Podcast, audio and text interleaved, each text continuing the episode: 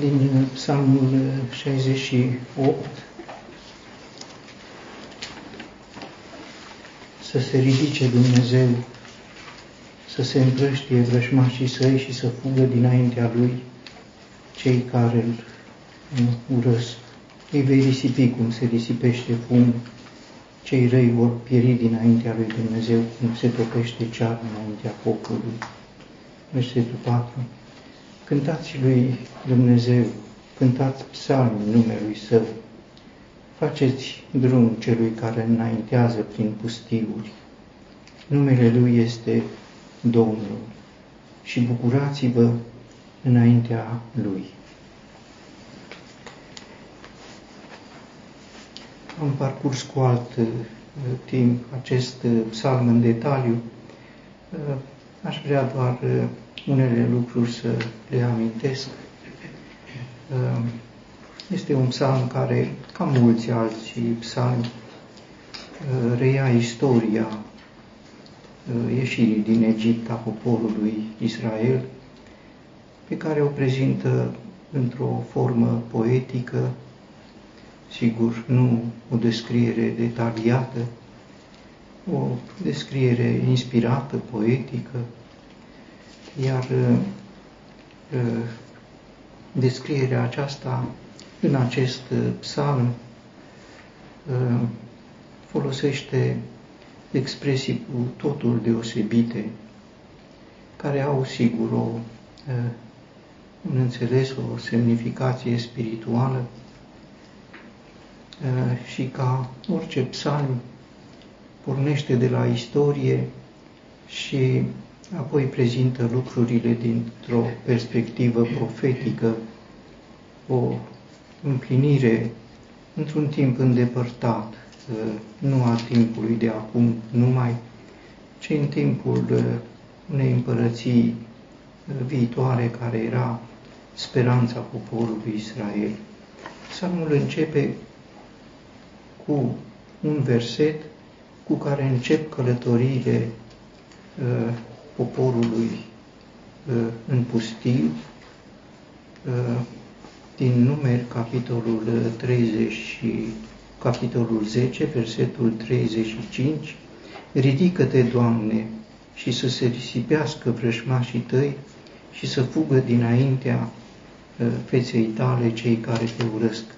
Spun că este un verset cu care încep călătoriile pentru că este versetul cu care călătoriile încep de la muntele Sinai, unde poporul a stat destul de mult timp, timp în care, pe de o parte, au, au primit legea, rânduielile lui Dumnezeu, iar pe de altă parte au construit cortul și de la muntele Sinai, călătoriile lor vor fi uh, ghidate, călăuzite, îndrumate de prezența lui Dumnezeu printr-un chivot, chivotul mergea înaintea lor. Era cel care le deschidea drumurile, era cel care le arăta când să se oprească, unde să se oprească. Chivotul le pregătea un loc de odihnă pentru o tabără de mii, sute de mii, milioane de oameni. Era o problemă să găsești de fiecare dată în timpul călătoriilor un loc potrivit. Și atunci când au sfârșit de făcut toate cele necesare pentru cort, Moise a dat această dispoziție, ridică-te, Doamne.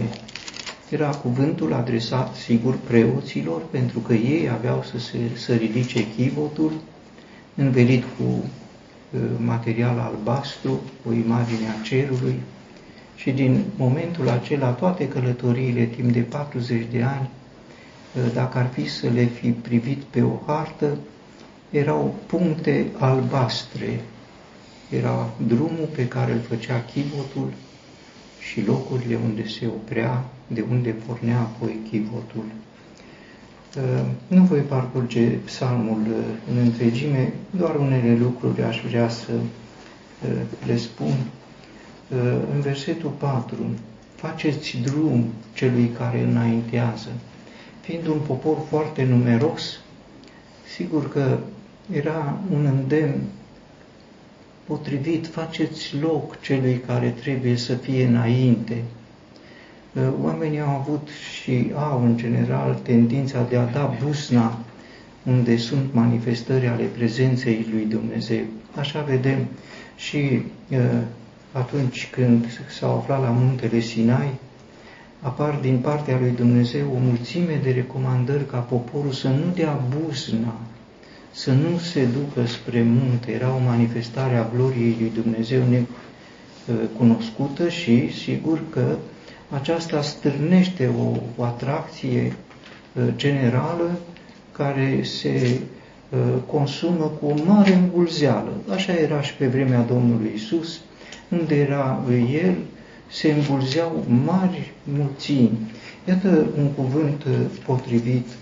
Uh, faceți drum, nu stați în calea, lăsați-l să treacă el înainte, să meargă el înainte și uh, liniștiți, ordonat, în dependență, într-o respect potrivit al gloriei lui Dumnezeu, înșirați în urma lui faceți drum celui care înaintează și în detaliile vieții noastre.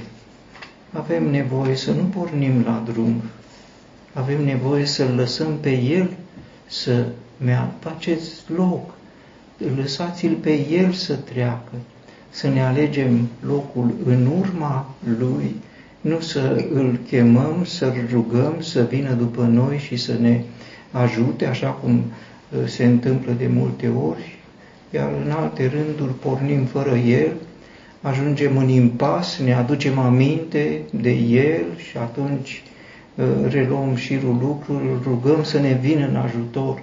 Aici este drumul normal al lui Dumnezeu, El să pornească întâi, să nu pleci fără El. Așa era și recomandarea cuvânt. Nu plecau fără nor, norul de foc, noaptea și norul uh, de nor, uh, stâlpul de nor Uh, ziua și stâlpul de foc uh, noaptea. Uh, faceți drum. De multe ori drumul lui e barat de înghesuiala noastră, ca și de reticențele noastre, pentru că și în noastră și în dărădniciile noastre sunt tot o piedică pentru un drum pe urmele pașilor unui Dumnezeu atotputernic, cel care înaintează prin pustiuri. Din momentul acesta, el va fi uh, avangarda poporului Israel în călătoria uh, prin uh, pustiuri, iar această prezență uh, face posibilă bucuria. Bucurați-vă înaintea lui. Uh, bucurie pentru că el se îngrijește de cei aflați într-o situație defavorizată, este tatăl orfanilor, apărătorul văduvelor, este cel care îi face pe cei singuri să locuiască într-o familie. Este o prezentare de o frumusețe poetică rară a unui adevăr că Dumnezeul care în Eden a spus nu este bine ca omul să fie singur, îi voi face un ajutor potrivit și așa a apărut instituția căsătoriei, este Dumnezeul care îi privește pe toți cei singuri și se preocupă de cei singuri să locuiască într-o familie. Și o spun și pentru cei care printre noi mai sunt preocupați de uh, acest lucru însemnat căsătorie. Este un Dumnezeu, faceți-i loc, uh, dă întâietate, mergi în urma Lui, El știe cum să se îngrijească de o văduvă, cum să se îngrijească de orfani, cum să se îngrijească, iată, de un celibatar pe care nu-l vrea singur. Dumnezeu îi face pe cei singuri să locuiască într-o familie și grija aceasta este la fel cum are grijă ca să îi libereze pe cei încătușați. Pe cei uh, încătușați îi scoate ca să se bucure de belșug, spune uh, cuvântul uh, aici. Uh, apoi este prezentată uh, revenind la călătoria poporului Israel, ieșirea. Dumnezeule, când ai ieșit înaintea poporului tău.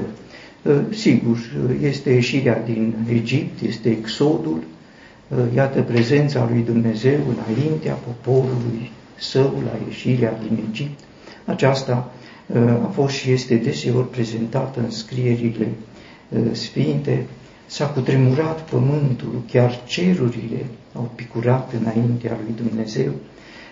Se face referire și la cutremurul de la muntele Sinai, unde s-a manifestat gloria lui Dumnezeu într-un mod deosebit, atât de deosebit încât muntele s-a cutremurat. Un munte rar se cutremură, iată, muntele Sinai, atunci când Dumnezeu a coborât acolo, s-a cutremurat. Poporul era atras de gloria lui Dumnezeu, iar muntele s-a cutremurat de prezența lui Dumnezeu ca în fața unei prezențe cu totul deosebite. Această prezență a lui Dumnezeu a fost o binecuvântare. Dumnezeule, Tu ai turnat ploaie de belșug. Este o expresie poetică unică uh, pe care o întâlnim în psalmul acesta. Aș face o mică paranteză pentru a aminti că deși este un psalm poetic cu uh, multe uh, expresii poetice unice, le mai regăsim o bună parte dintre ele în uh, cântarea de Borei.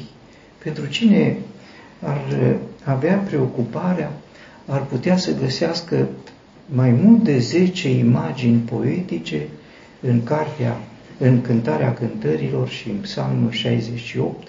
Acum este această imagine a unei uh, a ploilor de belșug, Aș vrea să subliniez, nu e ploaie din belșug, ci e ploaie de belșug. Iar dacă ne uităm la uh, sensul expresiei, este o ploaie de daruri. Iată ce înseamnă prezența lui Dumnezeu. Ploaie de daruri este uh, o expresie care scoate în evidență manifestarea lui Dumnezeu înaintea poporului care revarsă din belșug aceste binecuvântări ca daruri ale bunăvoinței lui, ale favorii lui. Darurile nu sunt niciodată cerute, nu sunt niciodată pe merit, nu sunt daruri meritate, darurile exprimă suveranitatea dăruitorului și aceasta se manifesta față de poporul lui Dumnezeu.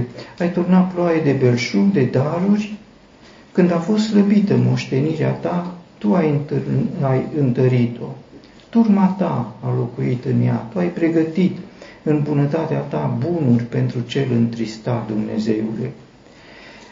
Cum urmează o altă etapă în care putem înțelege cucerirea țării Canaanului, pentru că vor, va fi vorba de împărații oștirilor care fug, împărații oștirilor din Canaan, cum știm, nu doar ieșirea din Egipt, dar și intrarea în Canaan uh, a fost uh, o manifestare a gloriei lui Dumnezeu.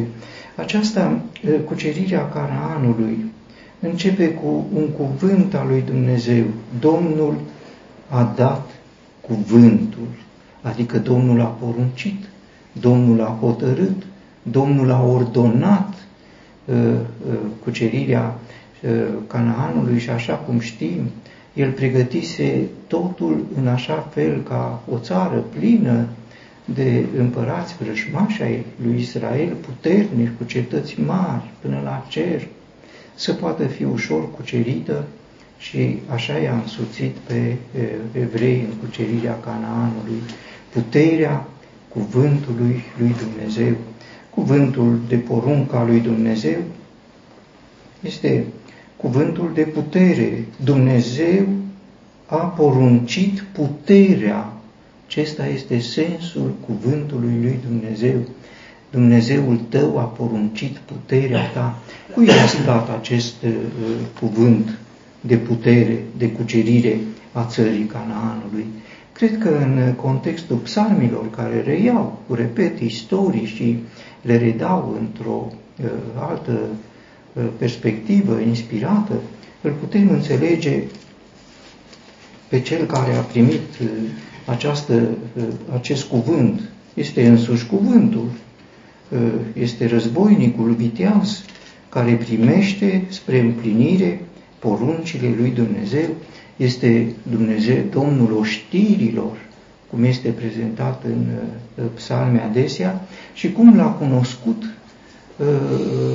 Iosua înainte de a începe cucerirea țării Canaanului, când s-a întâlnit cu Îngerul lui Dumnezeu, sub imaginea căpeteniei oștirilor sau Domnul oștirilor. El a primit porunca, sigur au fost doi, Iosua pe pământ și viteazul lui Dumnezeu, Domnul oștirilor, Îngerul lui Dumnezeu în cer, aceeași experiență pe care a trăit-o, cum știm, Iosua, când el lupta în vale, atunci când au fost atacați de amaleciți, iar Aaron și Hur l-au însoțit pe Moise pe vârful muntelui, era lupta din ceruri și lupta de pe pământ, la fel va lupta acum din nou Iosua, însoțit din cer de Domnul oștirilor, care a primit cuvântul de poruncă din partea lui Dumnezeu. La cuvântul de poruncă, imaginea poetică spune uh, apoi că uh, mare este oștirea vestitoarelor, femeile care aduc uh, vești bune și care probabil ne, sunt cele care rămâneau acasă. Pe vremea aceea femeile nu participau la lupte, rămâneau acasă și au primit vești bune de pe câmpul de luptă. Era această practică ca să se ducă câte cineva după fiecare etapă a războaielor, să aducă vești celor care rămăseseră acasă. Iar acasă cine erau? Erau femeile. Și ce făceau femeile? Primeau o veste de pe câmpul de a căzut un împărat și se duceau din casă în casă. Femeile sunt mai libere să vorbească, le place să vorbească, le place să ducă noutăți și iată Dumnezeu le umplea ă, inima și gura cu veștile bune de pe câmpul de luptă și mai înainte să cadă împărații, se organiza ad hoc o, o știre a vestitoarelor, o știre care duceau vestea Evangheliei. Veste bună este vestea Evangheliei. Femeile, o știre a Evangheliei lui Dumnezeu. Ele văzuseră împărații căzuți? Nu, după aceea se spune că împărații oștirilor fug, dar mai înainte ca să fugă împărații oștirilor, era oștirea vestitoarelor, femeile care duceau vestea bună, că dacă este cuvântul sau porunca sau hotărârea lui Dumnezeu, nu pot fi înfrângeri. Și pornind de la această premisă, Dumnezeu nu poate fi învins, Dumnezeu a dat poruncă, nu se poate decât să fie victorios acest cuvânt. Împărații oștirilor fug, ei fug, iar cea care rămâne acasă împarte prada. Ele deja stând acasă făceau planul prăzilor cu care aveau să se întoarcă de pe câmpul de luptă și în timp ce vorbeau despre vestea bună a căderii împăraților, în același timp împărțeau prada, împărțirea prăzii mai înainte ca ea să fie adusă de pe câmpul de luptă, așa cum știm, apare și în cântarea Deborei, prin acea imagine care prezintă o femeie care a rămas acasă și care se gândește cum va fi pe câmpul de luptă. Ea gândește că fiul ei, care e comandantul oștirii Sisera, nu poate să se întoarcă decât victorios și face și plan. De ce întârzie? Pentru că n-au găsit ei, n-au împărțit ei prada, o fată, două fete de fiecare cap de bărbat, pradă de veșminte vopsite pentru Sisera, pradă de veșminte vopsite brodate, veșminte vopsite brodate pe ambele părți pentru gâtul învingătorului. Iată o răsturnare, n-au venit, nu s-au întors de pe câmpul de luptă, n-au adus prăzile de pe câmpul de luptă, dar este atitudinea credinței care stând acasă, întâi vorbește de bine și în al doilea rând împarte prada, prada de război. O fac aceasta în comuniune, sigur, cu Dumnezeu, despre el se spune în Isaia capitolul 5, de aceea îi voi dea partea lui cu cei mari, va împărți prada cu cei puternici, a cărui pradă? A învingătorului, iar învingătorul în Isaia 53 este marele învins, dar marele învins care a câștigat pentru Dumnezeu o mare pradă, înainte de a fi prezentat drumul greu al Golgotei în perspectiva uh, profetului Isaia, este prezentat drumul robului lui Dumnezeu, care se va înălța foarte sus, așa și spune cuvântul lui, iată, robul meu va prospera, va fi înălțat, va fi ridicat și va fi foarte sus. Apoi urmează partea tristă, iar la sfârșitul capitolului 53 sunt, e nu numai victoria câștigată, robul meu cel drept va îndreptăți pe cei mulți și va purta nelegiuirile lor, de aceea îi voi da partea lui între cei mari și va împărți prada cu cei puternici, pentru că și-a dat sufletul la moarte și a fost numărat cu cei fără de lege. Învingerea lui era sacrificiul de sine, părând învins, se sacrifica pe sine înaintea lui Dumnezeu și s-a întors uh, victorios. Împărțirea uh, prăzii, partea celor credincioși nu participă pe câmpul de luptă, dar uh, sunt mai mult decât victorioși și au uh, acest destin să cum cine împarte el prada pe care a câștigat.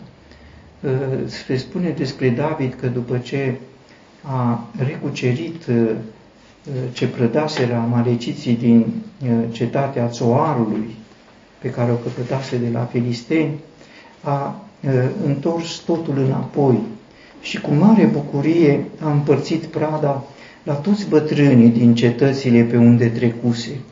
Ă, așa a socotit el să se bucure împreună cu ă, bătrânii cetăților, care altădată îl primiseră cu bunăvoință. Ă, cele care,